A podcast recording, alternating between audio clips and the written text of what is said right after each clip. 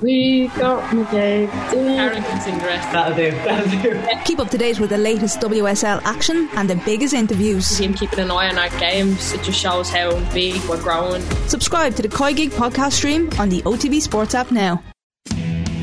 We're back, episode 27 of the Football Pod, and I have to put my hands up to everybody at home. I am very sorry. I let the side down, I let the team down. We had no show last week, we had no podcast. Here, I was getting the blame for this. I'm sorry, oh, Patrick, if you were. pointing the finger at me. He's, your man's away on holidays again, and for once, I can confirm I was on the island of Ireland all of last week, checking my phone for a pod update. All I could see was Tommy sunning himself.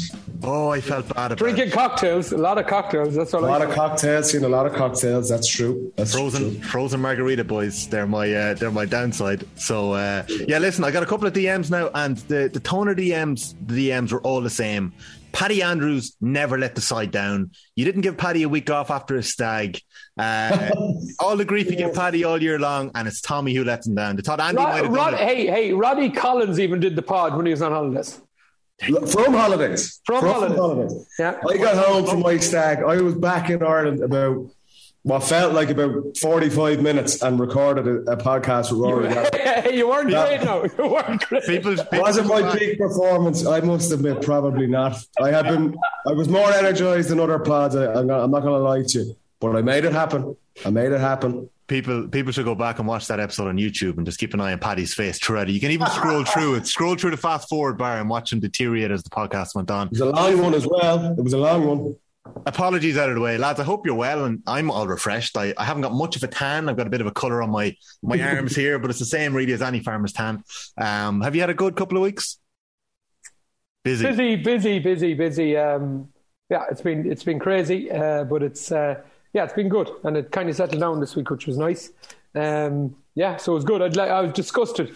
Like if Ronaldo in Dublin, I didn't go to see him. I couldn't believe. I I was was, there. I, I got to that. I seen the main man. I seen him. I was sitting at home watching the game. I was like, "What am I doing in Ballaghaderreen here, not in the Viva?" But anyway, um, yeah. Listen, it was Yeah. a good couple of weeks. Looked unbelievable. Yeah, even the weekend of sport there was unreal. You never you didn't make it in for the All Blacks game, Paddy, did you? No, I, I was at the soccer on Thursday night. All right, so I seen the main man. I, I could have went to the rugby, but uh, I was actually getting a suit fitting with my groomsmen and my dad and, and my fiance's dad. Wedding, get married in three and a half weeks, lads. Wow. This is the key question now, Paddy. So you've retired. You went Yeah. to suit fitting. The last suit fitting you probably did was probably the All Ireland final, 2020. Yeah. What are the sizes like? What is the It's waist? same. I- Oh, honestly, yeah, yeah, yeah. I mean, a few, Paul Flynn was there, uh, Darren Daly, one of the Dublin coaches now. Yeah, I've, I've been keeping relatively in shape somehow, despite all the holidays and enjoying a few pints. Uh, I'm not too bad now. Yeah, It's your bike row ski. It's your bike row ski. bike row, bike row ski ambassador, lad. Do three or four of them a bloody week. Are you? Ah, an animal. That- That's the only thing keeping me going because I'm not doing any football training as you both know. Aside and golfing. Yeah, I have to keep the pounds off somehow. No, so I didn't get into the All Blacks on Saturday. I'm I'm not flogging any books like Andy. I've seen him on the on the tour around Ireland, um, doing some big sales, some big numbers for you on that book, Andy. Judging by the promotions of it. Yeah, all, all I see is the every time I take a photo, my I, I think I'm getting the carb face is hitting me more and more every time I look at it. Like, Jesus. You need to change your camera angle. Yeah, no, I'm, in the, I'm in the car too much. my dad, and then uh, I mean, college is a bit busy at the minute, and my my job is very busy at the minute now with uh, coming up to year end and stuff like that. So, lads, it's been a hectic couple of weeks for me, so I didn't get into rugby, but I did get to see CR7 in person yet again. Uh, You weren't gonna you weren't gonna miss that. You were hardly booing him though. You weren't one of those that were booing God, no. Ronaldo. blasphemy. That's blasphemy. No, I wasn't booing him, and he nearly nicked it for them at the end as well. But uh, it was a great occasion. Do you know what, lads? Just class to get a. You know, I know the numbers aren't great COVID wise, but but just seeing a full house in the Aviva, the atmosphere and stuff like that, and even watching the rugby uh, on telly on on Saturday evening. Uh, just a savage atmosphere around again, and you're just hoping that they, they can kind of get a handle on COVID numbers and things like that as well. Because as good as it is seeing everyone back in the mix, it's uh, it's not trending in the right direction for us, unfortunately. So uh, we'll see how that goes out in the next couple of weeks. No, and it, well, it was an amazing experience, I'm sure, for a lot of those young Irish footballers and even the young Irish rugby players who haven't got to experience what it was time like for a lot of them, Yeah, yeah. yeah, absolutely. So, uh, listen, not to be flogging any books here, but um, over the holidays, I, I got stuck into Liam Hayes' autobiography, Out of Our Skins, released back in 1992. He wrote that when he was still 92? playing. He, wrote that Lads. when he was still playing. Lads, he wrote that when he was the Meath captain. Off the back, of the, off the back of the epic 1991 season, Yeah, yeah. and Meath had obviously drawn with Dublin three times and bet them with that Kevin Foley goal, one of the greatest goals ever scored in Croke Park. Don't remember it. And then you had off the back of that, you obviously had the All Ireland final against Down, where Meath nearly come back from the dead. Colin O'Rourke and pneumonia. Tenth game, time. it? Tenth game that year, nearly like Mayo's twenty seven, quite similar actually to Mayo's twenty seventeen season. Wasn't it? Ten games. Both lost. They, they An epic played journey. 10 and lost. Tyrone played 10 and 05 and Yeah. won it. And then Andrew and his boys played 10 in 17. 17. Yeah. Yeah. But but lads, this book caused a ruckus when it was released, and uh, I actually know that there, there's, you know, it's a this the book that I read was a 20th anniversary edition, so little bits were kind of edited and rewritten and rewritten, and there was a bit of perspective put in, and um, I know that. In the months after it, Liam actually retired about three or four months after this book was, was released, and Ah, I think his relationship with Sean Boylan was affected for a couple of years afterwards, and he actually stopped going to watch me games in about 1995 for, I think, a long time. You're talking maybe 15 years. He stopped going to me games like so. He kind of broke his his connection with the team there. So it was really nice reading it back, and you learn so much about it. But there was just a savage part. Why did, he do, why did he do that? So he missed 96 and 99. Like. Yeah, I He didn't just go to that wasn't, wasn't even watching the games on telly, just He total. watched watched them on TV, but he, he watched them in Lucan. In his in in his home in Lucan, where he where he raised his family, so he just his connection to the Meath football team had, had just kind of died away with his own team, which I suppose is I'm sure there's a lot of players that uh, kind of that resonate with them that their own team is gone and there's a new team coming in. So, uh, but one of the one of the things that stood out in it is there's an amazing segment at the end where he talks about the end of that great Kerry team. So Boylan's Meath, that first Meath team are coming in off the back of Micko's great Kerry team, and there's a Oh, segment sorry, yeah, yeah, yeah, yeah, yeah. Late 80s. just before the Meath Cork rivalry takes off in 88, Yeah. 89. And, but it's just, he savages the Kerry boys for hanging on too long. It's unbelievable. it's just, when you read it back, these days now, yeah. and he compares it to a Hugh McIlvanney article when he followed Muhammad Ali towards one of his last fights and how difficult it was to watch Ali getting beaten by a journeyman. And he just said it's always hard for the greatest to vacate their own altars. And for the Kerry boys, some of his players, those who held on to O'Dwyer's every win with both hands and refused to let go, even when their own bodies petitioned to be released, they limped away from the greatest sports story ever told on this island. A handful of them possess muscles and bones which may not dutifully serve them throughout the remaining years of their lives, and that's a pity too. But we shouldn't pity them. They knew good times, great times, and their only error was that they never wanted them to end.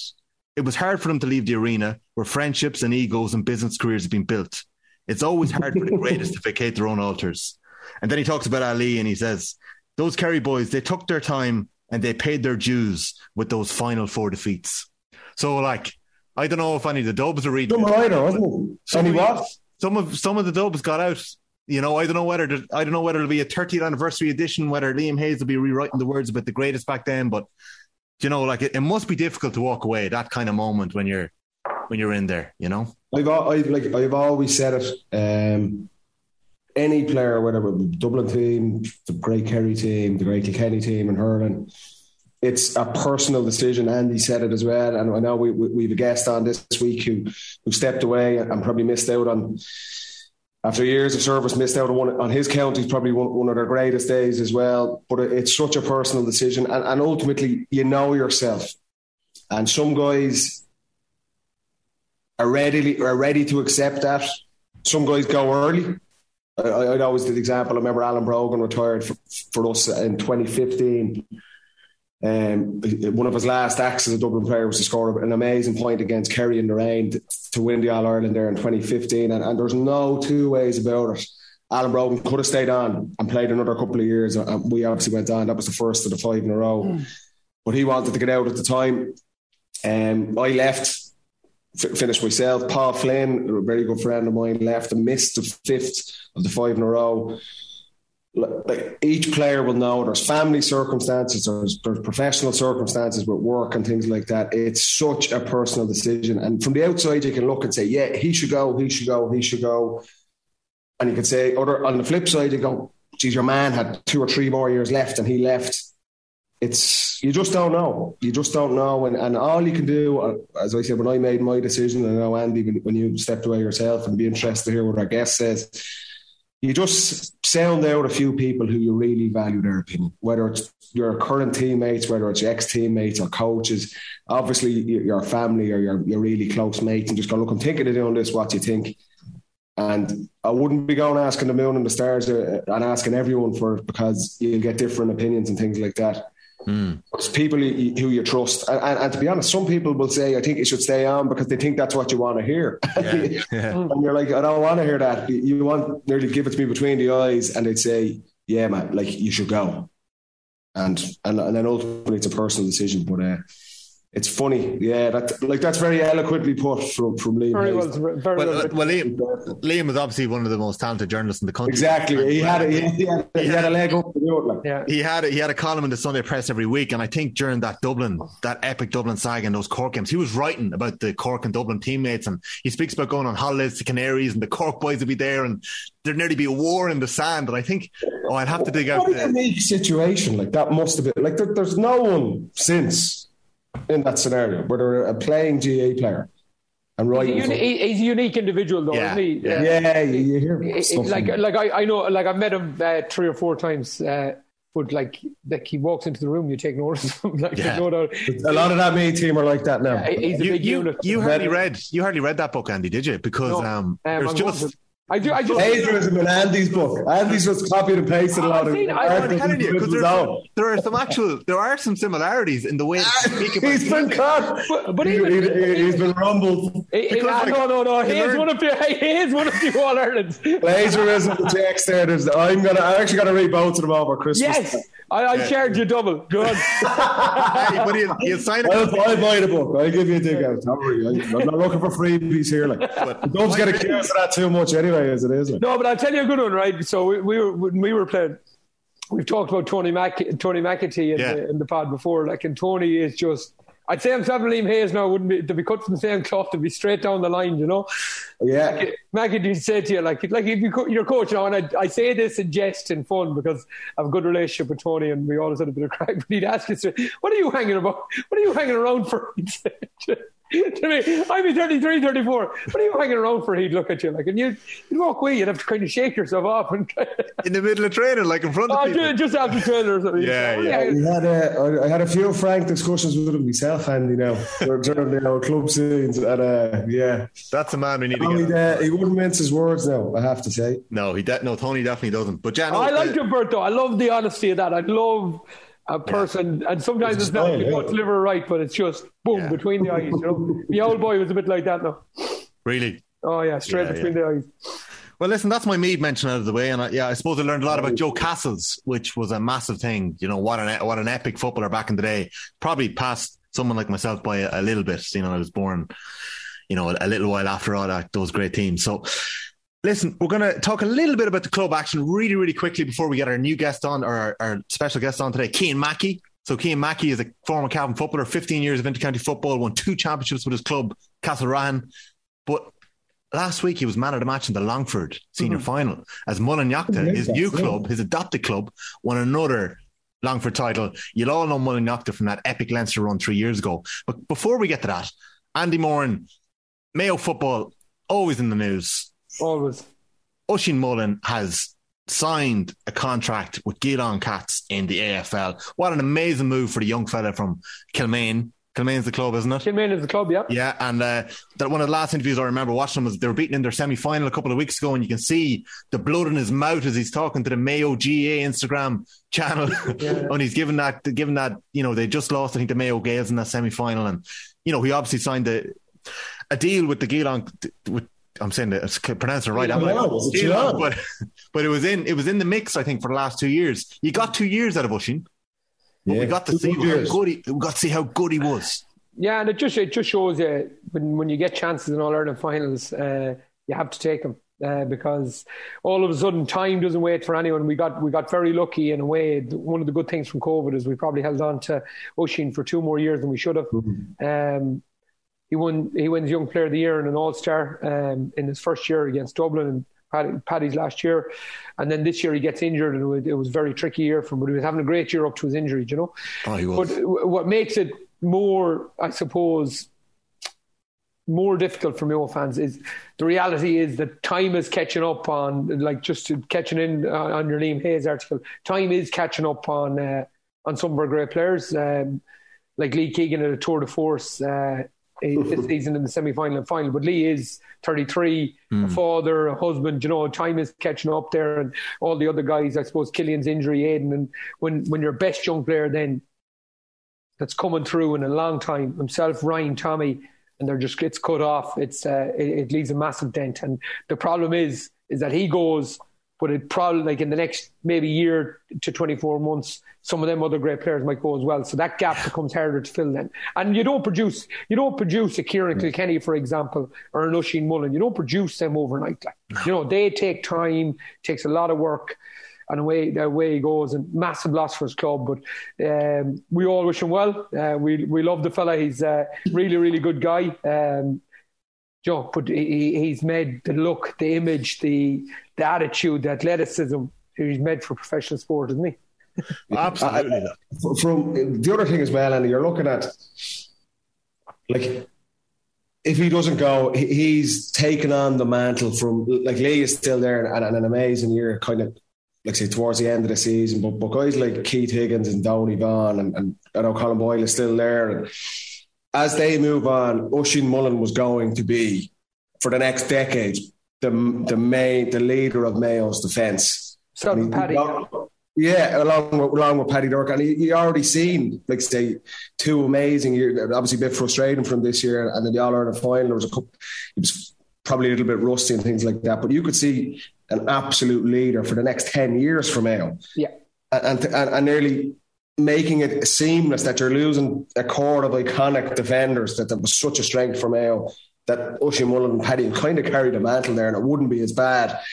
And then, then to lose him and that's the challenge for a lot of counties around Ireland the, the lure, particularly after now, like say COVID probably kept a lot of people in house, and you see the impact Conor McKenna has when he comes back. Dublin had it obviously with Kieran Kilkenny. When counties lose players like this, it's so it's yeah. Like if you're a supporter, it's it's a brilliant opportunity, and I wholeheartedly support the guys to go down and do it. What an amazing lifestyle opportunity it is to, to, to go and do that. But if you're a supporter or you're a, a coach, yeah. you've got to be disheartened in a way. Going, this guy's we're hanging our hat on this guy. Yeah. And, and it's gone like that. And not only for his county, but for his club, for Mayo supporters. Um, but look, like an incredible opportunity. Two brilliant, like particularly in 2020, young player of the year and an all star. What an impact. Yeah. Uh, and just, just a, a bitter blow for, for James Horan, I'm sure. And you look at, you've had it before with someone like Pearce, Pearce Hanley as well, who yes we touched on before in this pod. Kieran Donaghy was on only a couple of weeks ago explaining Kerry got a year or two out of Tommy Walsh. They won in All Ireland in 09, but imagine he didn't go and he stayed. You know, would Dublin have started their kind of decade of dominance if Tommy Walsh was still there for his best? It's such a massive impact for counties, and not just like every county. Like Mayo, one of the biggest counties it, it, it affects all all the counties. I always questioned how Meath, like not questioned, but lamented how Meath couldn't keep a hold of like a mm. prodigy like Conor Nash. Like Conor Nash is a fella who was in the Leinster Rugby Academy. They were mad to get him on a professional contract, but I don't think Meath could do anything at that time to. He was going to be a superstar no matter what he did, no matter what sport he played. He was yeah. going to be how do you tempt a fella like that when you're kind of doddering around in Division Three and Division Two, and then you had Cian McBride, another young lad, go over and, and, and, trying to make it over there, and then you hear when Conor Glass comes home and he wins that club championship last week at Glen, and he said, like Andy, he said, Conor Glass said, I wanted my AFL career to be ten or twelve years. Like that is the look. It's hard to mm. tell what way it's going to go. It's very difficult for for players to make it when they go over there, but a lad like Oisín Mullin, you don't know but, how far he could go. He could go huge, but I think what's what's key for him is the club that he's went to He's went to Geelong, and uh, a girl from the old ladies team is over there, and Rachel Kearns. Obviously, Zach is over there. Mark O'Connor is over there. Um, that gives good contingent there from already. Yeah. A good, good contingent. His age too. Like what what has always struck me about Pearce Hanley is Pearce goes over there at 18 years of age, yeah, right, and stays there. Now Begley was gone. Colin Beggs was probably gone about uh, two years after Pearce went over, I'd say and Handy Yeah. stuck it out and made a career for himself. Like that is unbelievable. If that wasn't sport now, if that was just business and you were going over there making a career over there, and by 30 you'd done what he had done and stuck in a career that long and going over at 18 years of age. Joe, you'd be in, you'd be, the, That's- you'd be you're- in the business, you'd be in the business post, like, you know what I mean? You're, you're a baby. You're, Yeah, you're, eight, you're you're, an absolute baby. Whereas you go over at maybe 22, So, yeah. 21, 22. Those, you know, you can have huge development over those two You or three can, yeah, years. yeah. Um, whereas at 18, you're coming out of secondary school. You Yeah. haven't been to college. You're you haven't. A, you don't know anything. No, Like, I- I- you think you- you know things, but you don't. And Yeah. you make it. So I just think with Oisín, I just think it's going to, like, he is three, four years there where he can elevate his career. He can go after it. Them guys are going to look after him. Zach Tuohy set the marker for them at the club. They're a really competitive club. They're right up there. And like, like I, I've said this before, I rate footballers in kind of percentages, the top 5%, and an athletic form and strength and power and everything that you need. Hey, and looks. He's got Oh, the X factor. Aye, the best looking Yeah, man. as enjoy him, yeah. Imagine that man in the vest, but and the pink boots and the hair and the ponytail. But he, like he's a top, yeah, he's a top five percent athlete. And the point Paddy's trying to make there is that your Mayo, you produce Yeah. possibly if you're lucky three or four of these every ten years, and he's one of them, and he's gone. And we've lost two in the last twenty, which is which is hard to take. They're the margins. Yeah. Listen, best luck to him. Amazing. Oh, Class. Hey, uh, Great get- to see it. as a person, as a young fella, as a as a, as a human being, he's just he's an incredible. Like this is why I think there's he, can do whatever he wants because he, he's, dead. like I know I, I I sound like a dad now when I'm going to say this, but he- he- you are, it, Andy. You are it. Dan. He's he's, that. he's got manners. Like he, he walks into a room, there's no airs or graces about him. He walks in, he fits in with the group, and he's just he's just one. He's just absolutely brilliant at kind of everything. Like he's just one of those guys. So listen, he can do whatever he wants in the, in Yeah. the world, and fair play to him. Can't wait to see what he does next. Right. Get him on the pod, Paddy or Tommy.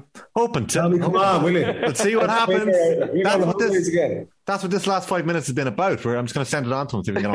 Anyways, crazy weekend in the club finals. Um, we're getting Cian Mackey on in the next couple of minutes just to run through a couple of the big results. Corofin have been beaten Yeah. again. Uh, Mountbellew Moylough led by Val Daly. Uh, incredible win for the Black and Amber. Another club in Black and Amber, Crossmaglen, were beaten by Clann Éireann and Armagh in a sensational comeback. Conor Turbitt, I don't know if you remember Turbitt coming off the bench for Armagh against Monaghan. That's Monaghan, yeah. Oh, he was outrageous, but he had a big impact on that.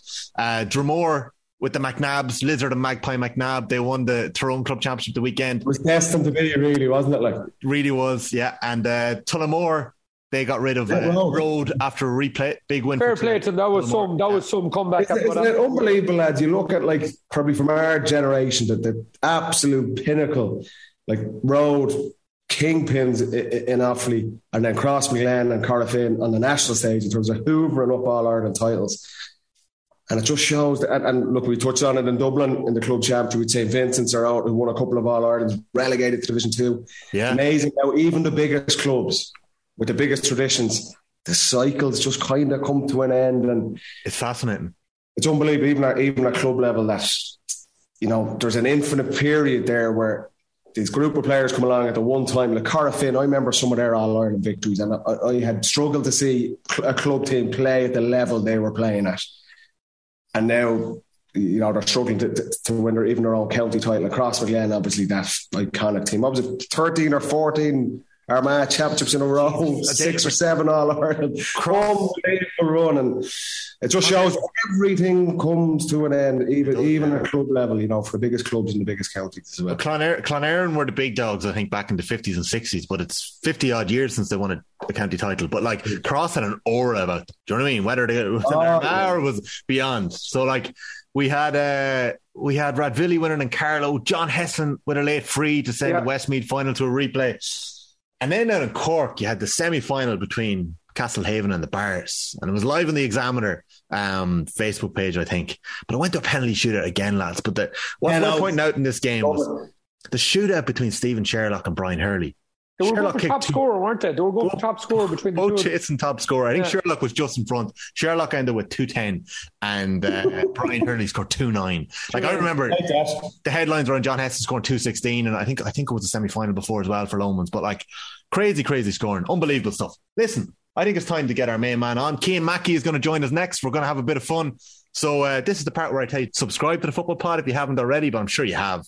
And uh, yeah, sorry again for for messing up last week. We're back. We're back, baby. We're back. All right, you're very welcome back to episode 27 of the Football Pod with Paddy and Andy. Paddy Andrews is with me, Andy Moran is with me, and I'm not quite sure how to introduce our special guest this week. What I thought I would have led with Cavan footballer Cian Mackey, but I think I'm going to go with the reigning man of the match in the Longford Senior Football Final. Cian Mackey, you're very welcome to the podcast. Uh, good to be here, boys. Good to be here. Um, yeah, I could go under a couple of different aliases. They're probably two of the, the better ones I could go under, I suppose. Two of the more favourable, Cian. Yeah, you're dead right. Yeah, without it. Without, without it. Child friendly, we'll say. Longford champion, how does that roll off the tongue? Ah, yeah, look at any championship, I suppose, is a good championship, but. Um, look, a senior championship in, in Cavan and Longford, it's it's it's not bad, not bad to have. And, and look at Mullinaghta, Mullinaghta are, are good lads, so um, it's a it's a good feeling to get about a good bunch of lads, you know. Yeah, what a what a group to roll in with. Like we we all remember Mullinaghta's run through to win Leinster, and was it back in 2018? They Beck Crokes, yeah. the Beck Crokes, yeah, in Parnell Park as well. Yeah. unbelievable. What what was it like rolling into? Like you obviously came from a setup like Castlerahan where you'd won two championships in recent years, and was it 18 and 19 you won your two Cavan senior championships? Yeah, it was. We were trying for a long time in Cavan. Um, Yeah. we actually we actually got dubbed the name. Andy might like like this, but we were we were we were the Mayo of Cavan. We were dubbed at one stage because Paddy, you have manners. I'm not saying that to Cian. I'm not saying that to How many had you lost? we were after been in the county final in 11, then 15, 16, 17, lost them all by a point or two. And then uh, we won 18 and 19. Um, but look, coming from a setup like Castlerahan, like Castlerahan setup was was outrageously professional. You know, Dónal Keogan came in in 17 and, and kind of gave us that extra bit of professionalism and, and kicked us on. But uh, going into the Mullinaghta setup, it was like nearly just the same thing, I suppose, because they were coming off a, a Leinster win, so they knew what it took to, to go on and win championships. So like it was it, it was an easy fit, you know. Like I, I'm probably blessed uh, because like my girlfriend could have been from any sort of club, you know, anywhere. happened to be from from the Leinster champion, so like it kind of it worked out nicely um, when we moved over there, you know. So it's um, And sure, they're half Cavan down there. in I could have got a junior club somewhere really really bad, but look at it, it was it was just nice. You You landed on your well, Well played. you landed on your feet exactly.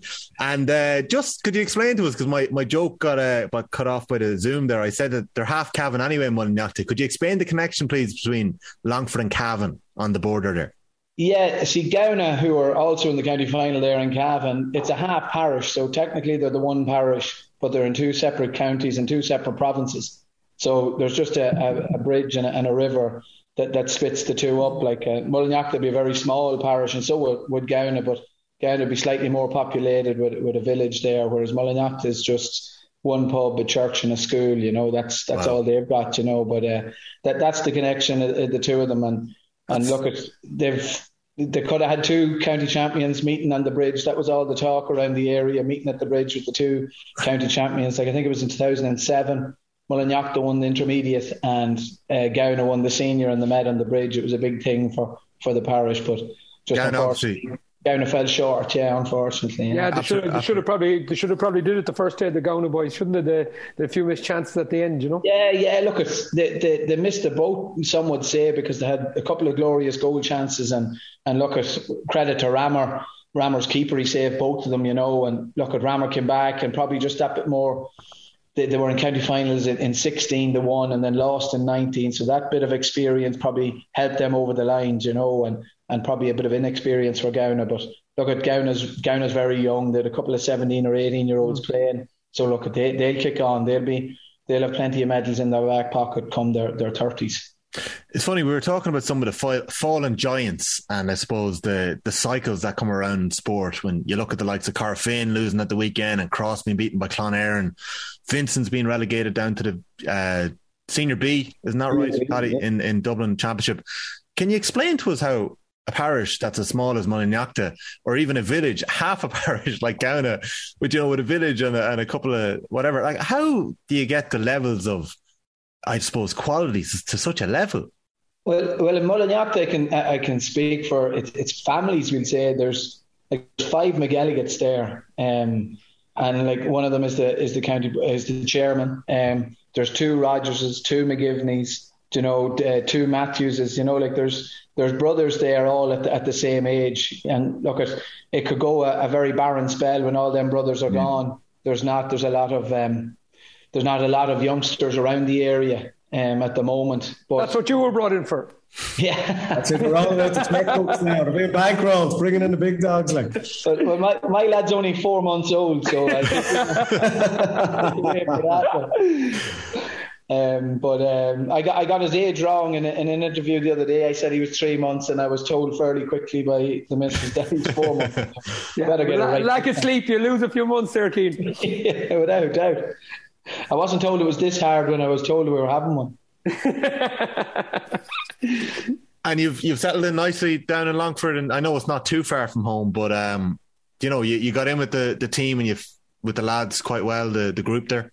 Yeah, well, look, I, I would have knew them over the last couple of years before I even moved down there. You know, like I was, I was back living at home when when I was first going out with Amanda, so I, I would have went out with them on nights out and and yeah. they're, and they're so uh, good icebreaker. Yeah, you get to tell everyone what you think of them when you're drunk, I suppose. that that was an easy one. But look at they're they're they're down to earth. They're the same as look at every club team is the same. Once you're in with a group of lads, they're all bang on. But yeah. everyone's everyone from the outside mightn't look like that, but once you're in with a group, they're all spot on. I loved Michael Verney's uh, Twitter thread at the weekend. He was talking about yourself winning county championships in, in different counties. It's a smashing honour. Like there isn't a huge amount. You could probably list them, I suppose, in a Twitter thread. And I'm trying to dig it out here. The amount of players. One of them, one of them was Frankie Dolan, who was uh, man of the match in 2002 for Ballymahon oh, back Ballymahon, in uh, Ballymahon back in 2002. So he was the last. I read a Longford leader piece the other day. The last outside player to win man of the match in the Longford final. So it was a it was a big accolade that they bestowed upon you. You must have played well. Yeah, look, I don't know. There was a good bit of slagging on, on Monday when we were having a few beers. Uh, I was been called Frankie Dolan because he came one one and then left. But uh, that's kind of the, the slagging I was getting on, on Monday. But I think there's actually there's a lot more um, in, in Castlerahan there, like we had Sean Brady and he won with UCD and Castlerahan. Okay, and UCD would be a big one, yeah. A lot of people. Hill and Castlerahan as well. So that within Castlerahan, there's three men now that have uh, club honours with, with both Castlerahan and someone else. But I think UCC have a right few as well. Yeah. Oh, well, I don't know. I know. I, I see the the count. The, the colleges make a big difference there, don't they? With with different lads going in with them. I think James McEntee has a I think he won an intermediate in Meath and a, a, senior in Cork in the same year, or something like that, or he was definitely close to one anyway. Uh, Niall McNamee is another man with a medal at UCD. Kevin Cahill won medals in senior medals in Gael Colmcills in Meath, Mullingar Shamrocks in Westmeath, and Nemo Rangers in Cork. That's Great. Jeez. Yeah, so like, look at it. What an achievement! So well done on that, and best of luck in Leinster. You, you... A previous guest, Rory Gallagher, as well. Well, how can we not mention Rory? what, a, what a run that man had around the country. Yeah, to be fair, he's, he's about five or six, does he? Cavan.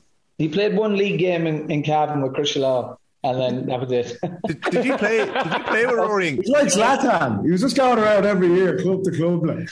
Did you play with Rory and Cavan? Uh, I did, yeah. Uh, Rory was a phenomenal footballer. Great yeah. kick pass with the ball, like and a great ball winner. Um, probably didn't have him for long enough around Cavan because, as regards helping younger players, you, sh- you see him now as a coach, you know. So, mm. like, if Cavan could have held on to him as a player for maybe three, four years, like he would have benefited young lads around the place. I was young when he was there, like, and you have to listen to lads like that. But just it shows how how he has it upstairs. He's gone on to be quite a good coach, and he actually coached us a couple of times with Castlerahan, you know, like in his, okay. his training sessions are, are, top drawer. So well, he had he had, had he had Paddy from the age of 13 or 14. So Paddy was his protege growing up in Bridget. So he. Uh, on and off the pitch. the carnivals. Yeah, good times, good times. So, again, it's been a successful couple of years at club level. Um, so you're clearly keeping the body taken away, going on. Uh, when it comes to intercounty retirement, back in January 2020, BC, before COVID, I'm reading a piece you did with Brendan Crossan in the Irish News, and you said um, where is the quote? I'm after losing it here now. He announced, announced his intercounty retirement last week and says he's looking forward to taking random holidays and attending a few more stag parties. yeah. It didn't. Uh, it didn't go according. I did get um. I did get New York at Christmas that time, and I got Edinburgh on a stag with Stick Meehan from Cavan Gaels, and, and and that was a good stag party. But that was really it from from the. Yeah the start of that. But um, yeah, look, it's uh, yeah, I timed it to, to very close to the worst perfection you could ever uh, ever retire. But um, it's the same yourself, King. Don't worry. I, the grand, the grandest plans was just want to go to this, this, this, and you spent. And you went to every single one of them.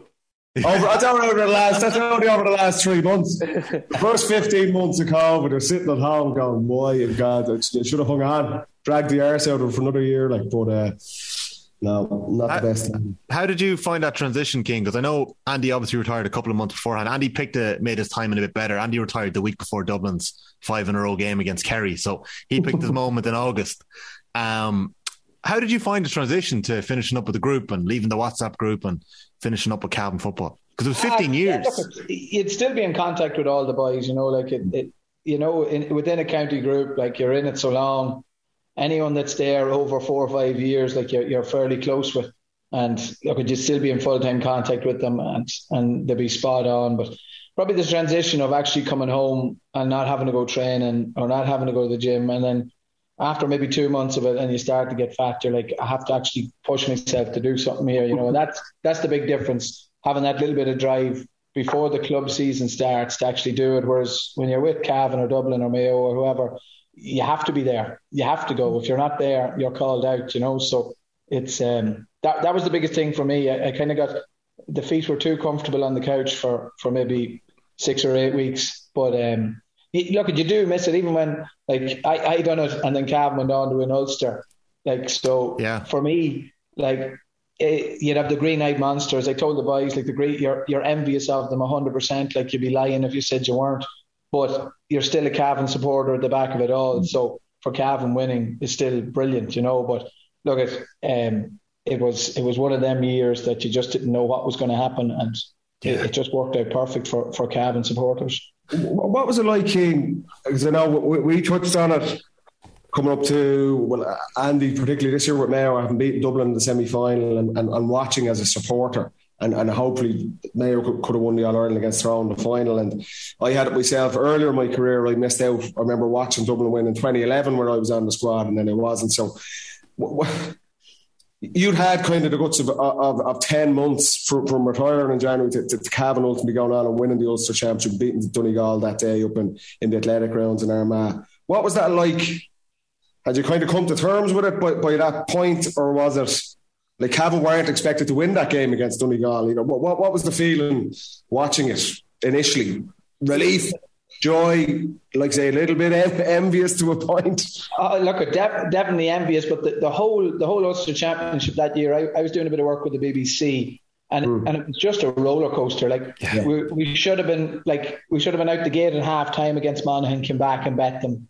You know, uh, down should have had us out the gate at half time again, came back and bet them, and then we were kind of ahead of Donegal, and we were playing our best football I've seen us play in maybe 15 yeah. or 20 years. And then Donegal started to creep back in, and I was just like, oh no, you know, this can't happen to us. We're after doing this to two other teams. This can't happen to us. But it was just a roller coaster of a match, you know, because it, it, wasn't over until maybe the last two, three minutes. Well, when I think until Mick Garrod got that ball, bombed it into the air, and Patton punched it into Conor Madden's pat.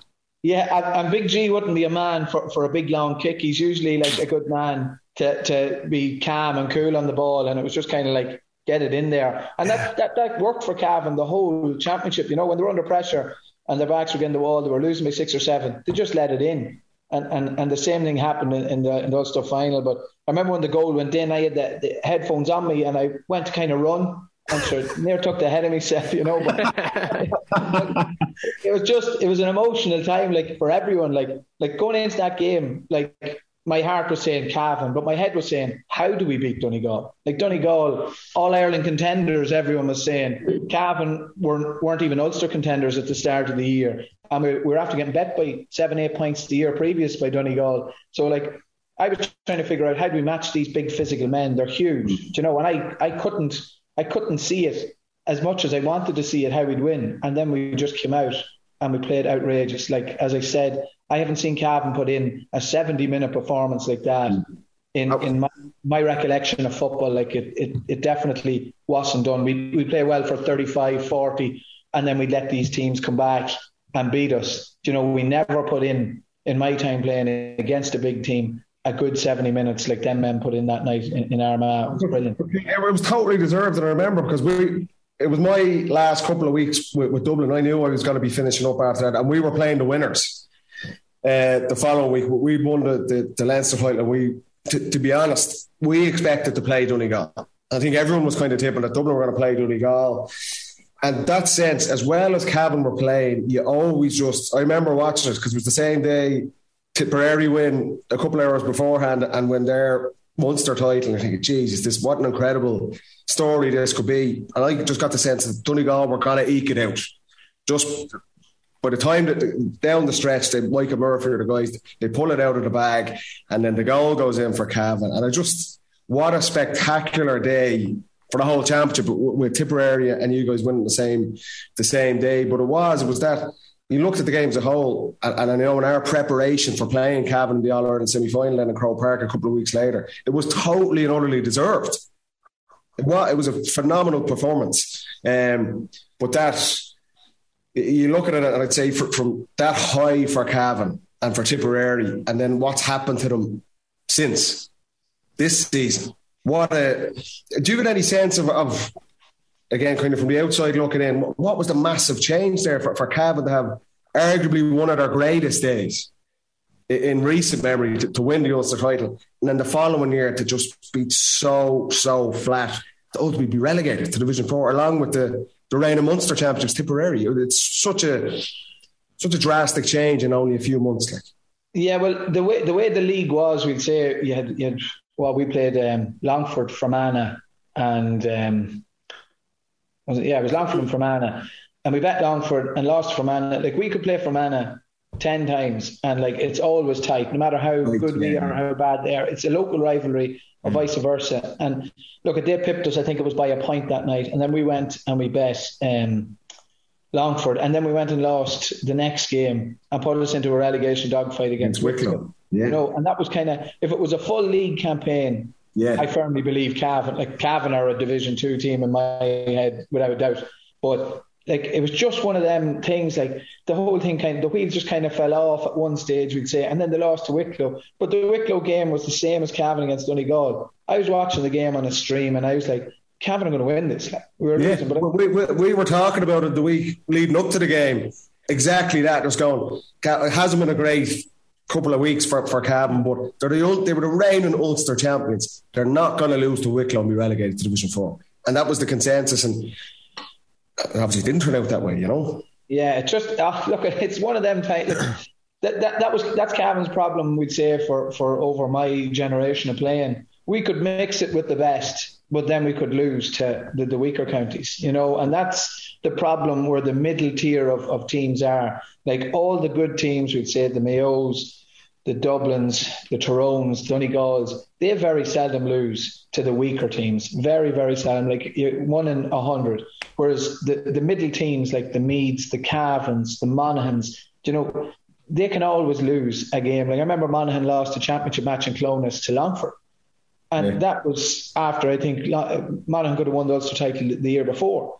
Do you know, if that was a Tyrone or a Dublin, they win that game by seven, eight points. You know, I think that's the big difference between the top top teams. They don't lose them games, mm. and the middle teams. And I don't know if it's a, a, mentality thing or or what it is, because you can up your game to play Dublin, Mayo, and then next of all you can lose to no disrespect to any of the Division Four teams because we're one of them now, but we go and lose then to a Division Four team. So it's just kind of I think that's the difference, the gulf between the, the top four teams in the country to, to the middle and then and then the lower teams. It's just it's a hard one to figure out. Well, I think the strength and depth could be a big thing then as well. It is, yeah. Like that. You're looking at yeah. sorry, I'll let you know, but look, no, I just, like yeah, I, was, like, I was just going to get it. Like not only you, um, Cian, but Moyna, McVeety, and a few others left just that year as well, didn't they? And then all of a sudden, when you are in them fights. You, you might go on a great run like you did in Ulster in 2020, but then in 2021, where you need that consistency of performance, one or two might get injured, and then you're struggling. You know. Yeah, but that's it. But the Cavan, Cavan have a, like a big squad of 33, 34, and maybe lacking that bit of experience, but mm. like still the quality is still there. Like it's it, it's baffling to think we're a Division Four team. Like, Yeah. it, Tell, tell me about it. I need to. There week in week out. It's Andy's plotting your downfall Leeds- Leeds now. are up to play, Cavan, next year. I'm like, uh, yeah, yeah. Get up to Division Three. I'm saying, right? Yeah, yeah, but it's uh, no, it's a tough one. But just on yourself, uh, Cian, like you were synonymous with the team. You you you, you kind of play like your love for football. Did, did you have like when you were a young fella, sporting wise? Did you play different sports? Did you like? Did you have any great coach in your club, or was there anyone that kind of instilled that in you? Um, my, my thing was, I remember I, I just loved playing. I wouldn't have liked watching football when I was younger. I just liked playing it, you know. Um, whereas now I've kind of more of a, a grasp of, of watching football and stuff like that. But I would have loved every sport, like rugby. I wanted to try and play Everton. Um, but then when you get a wee bit older, you're going to have to pick and choose what you play. But I would have played a lot of soccer and, and, and rugby and that. And look, at Gaelic came to the fore. It always kind of is um, there, there's pressure put on to, to get you if you're anywhere good at all to, to keep you on board. But um, like yourself and Marty Reilly would have played a lot of soccer. Like Marty obviously had um had trials obviously at Burnley. He was over in England. Did you did you play? Who did you play with in, in soccer? Uh, I would have played with um, Ballyduff obviously, and then Yeah. I would have played with Home Farm with Martin as well, and then I would have played with Monaghan United and Armagh City. But um, like Great club, Monaghan United. you played with Monaghan, did you? Ah, great club, though. He Oh, signed, a con- he signed a contract with Roddy Collins, and then he It was a deadline day signing for Monaghan there. He'd an annulment. He'd an annulment. I, I went over budget. They blew their budget on me, and that was the end of it then. So There actually was a lot of Better off. Dublin lads playing with Monaghan at the time. There wasn't many local boys now when I was there. yeah, I know. Yeah, and where are you used to playing soccer, King? Sorry. What position you used to play in soccer? Uh, probably winger or up front, or kind of. I, I was kind of a jack of all. I was put in anywhere really, but um, ten. No, yeah, kind of a bit of a number ten. Like, but I, I believe like soccer and basketball, like you could tell a lad who played a lot of soccer when he's playing Gaelic, or a lad who played yeah, basketball. hundred percent. Pure spatial awareness. Like when you play soccer, you want to face the play. You know, when you've a lad who's played, his first thing is to turn. Whereas a Gaelic Gaelic player is he wins it and he runs out an extra three four yards. Whereas like basketball players, their backs to the sideline. You know, soccer players turn and open up the pitch. Like for me, watching matches now, you'd be able to say that lad's played soccer or that lad hasn't. You know, I, I think they're huge, huge sports that like the GAA needs to learn from. And, and Dublin definitely do a lot with basketball coaches, you know, by screens and stuff like that from them playing. You know, it's yeah. like the dog in the street could see it, like, but it, it's it's it's Not every dog could see it, Cian. You'd be surprised some of the teams. well, I know that, unfortunately, yeah, yeah. But um, like it's it's things like that, you know, that that that help sports go on. And, and when you say coaches, it's coaches that bring different sports in to help a team on are like unbelievable, unbelievable for for within a county. Would you have had that in Cavan? Um, not as much, you know. We, we in Cavan, we, we need someone to bring in something brand new that no one else. You know, we need to be the one to, like, if we want to kick on, we need to bring in something new. You know, like Donegal brought in the blanket, and everyone copied it. Dublin then brought in their style of play, and everyone tried to copy it. You know, it's time for someone now to bring something new. And look, it it could be absolutely anyone. Um, but look, at Cavan have had great managers, great coaches. Like we had Peter Donnelly with us, Marty Corey at the minute. Like they're fantastic coaches and brought Cavan over the last ten years on tenfold. Like Cavan were in Division One like a couple of times over the last ten years. Like so Cavan football has progressed hugely from where it was maybe in the early two thousands, you know. Yeah, Yeah. you would have you would have seen that progress throughout your 15 years as well. In terms of your own style as a footballer, Cian, like I, I would have. I'm a I'm a Meath Hill man, so it's actually right on the border of Kingscourt. So I would have gone to a lot of Cavan club games over the years, and I, I could just like when I when I think of you as a footballer, you covered a crazy amount of ground on a football pitch, but it was the deft touch, it was the point that you kick, it was it was the stopping and slowing down and picking out a pass. Like clearly, and I know from listening to you here, soccer and basketball had a big influence on that. Your your ability to kind of pick a pass or slow a game down or or play even be be a playmaker on a Gaelic football pitch. Yeah, well, look, I I, I love the I love the kick pass in the game. I love it. I think there's nothing better. Like Kieran McDonald was one of the best ever at it, you know. But like a kick pass is is is a thing, a, a beauty, you know. And if you can put a, a kick pass through to open up a defense, is better, like and, and easier on the body than running 70 yards to try and get in the end of it, you know. So I probably coming later into my career, probably started to go like I, I believe like as a player, you have to change your way of playing maybe three times within your career if you want to play over 10 years because the game changes, your body mm. changes, you know. So, like when I started, it was all about pace, you know. And then as I got older, I was like, right, you have to do something different here, Kim, because you're not as quick as you used to be. So then you have to start bringing a kick pass into the game. And I think that was the thing. You kind of have to realize that. Um, was that keen on that? I, that I think that's absolutely spot on. But it, it, was that something you realised yourself? Because not, or was that a coach that sat you down and said you were, you were out of the team, maybe you're dropped from a game, and you're going, "Geez, I played for five years. Why am I dropped?" And a coach kind of triggers that moment for you. Or did you just have it yourself? You go, look, I, I reviewed how I performed in last season's championship or that game. I need to tweak it myself because brilliant if, if players can do it, but not every player has that kind of self awareness or that analysis of their own game to, to realise that. Um, I, now look, at it could have been. I, I, don't remember a coach saying it to me, you know, but it could have been said to me in a different way that triggered something with me going, yeah, something has to go on. But I, would be self-critical at the best of times of my own game at times.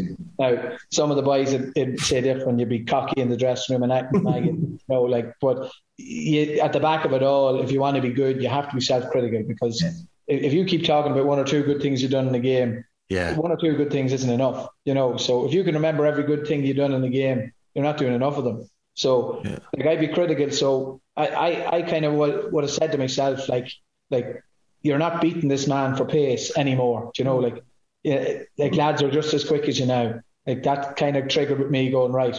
I can't just run alongside a fella and then cut her across his run. That game is gone. So then it was kind of like get stronger, you know, get better at kick passing, you know, get any tips any tips on on getting better at kick passing, Andy? I know you want to come in there, but is there anything in particular, any little tricks if a fella's at home or uh, a girl's at home now thinking of the off season and improving their kick passing? Just keep kicking. Do you know, like it's, it's practice, practice, practice. There's no, there's no like any great science to it. You know, like it's the same as a free taker. If you want to be a good free taker, you practice frees. Like if you go into a pitch, get a corner forward in the corner, and just go, look, at I want to kick ball into you for 20 minutes it's helping you and it's helping him, you know, and, and you can do that for 10 minutes after training, 10 minutes before, and, and then you start getting better at kick passing. But like all the good teams do all these kick passing drills all the time. Yeah. So you just have to do that extra bit extra to maybe get the vision in and, and see the passes. The, the thing I would say to you there about adjusting your game, I, I, I believe it's from playing different sports when you're younger. Mm. Um, because when you go and play Gaelic football, and you, I'd, I'd say you were a smaller player when you were younger, younger were you? No, it was yeah. a whole small. Yeah, so yeah, yeah. So the giant at failure level. Yeah, just, yeah, that was the end of it. That's what I was afraid of. But uh, like, you, you, play when you're small, but then you go playing soccer and you might be the best player. But in Gaelic, you might be a different sort of player. And if you go playing at an age where you're 14, you might play at 16. You need to be you need to adjust it a bit slightly. So I think from playing different sports when you're younger, it actually teaches you to you have to adjust each game because we all played soccer, we all played Gaelic, played a bit of rugby, handball you could be the best player one game and then you could be just the squad player in the next game. So you need to adjust all the time. And I think it's a mentality thing where I think playing underage sports, like Cian going up to home farm there when he's a kid, mm. like you're not going up there being the big dog. Like you're, you, you have to fit in. You need to, to work your way around it, see how you're going to kind of manipulate yourself to get into the team. So you're always kind of thinking. I think it's a trained skill as well. So I'm not sure if it's coach or if it's Anthem, but definitely underage playing multiple sports helps that helps that taste. You know. Cian, random one for you. Handball is a massive sport in, in Cavan, obviously. Is there any other sports? I know you mentioned rugby there as well. There's no other random sports that you would have been fairly good at. Pete Donnelly used to tell me you were a rat on the table tennis team. Who told you that? Donnelly used to say you used to be taking 50 pences off everyone. it's tight to get a 50 pence piece off a Cavan man now, but. yeah we used to play. We, we used to in the army barracks go before matches, and uh, it had to be taken away. It started to get heated. There was there was matches going on, and, and lads were getting agitated, and you could be going to a league match and bad doing with each other over this table tennis. Yeah.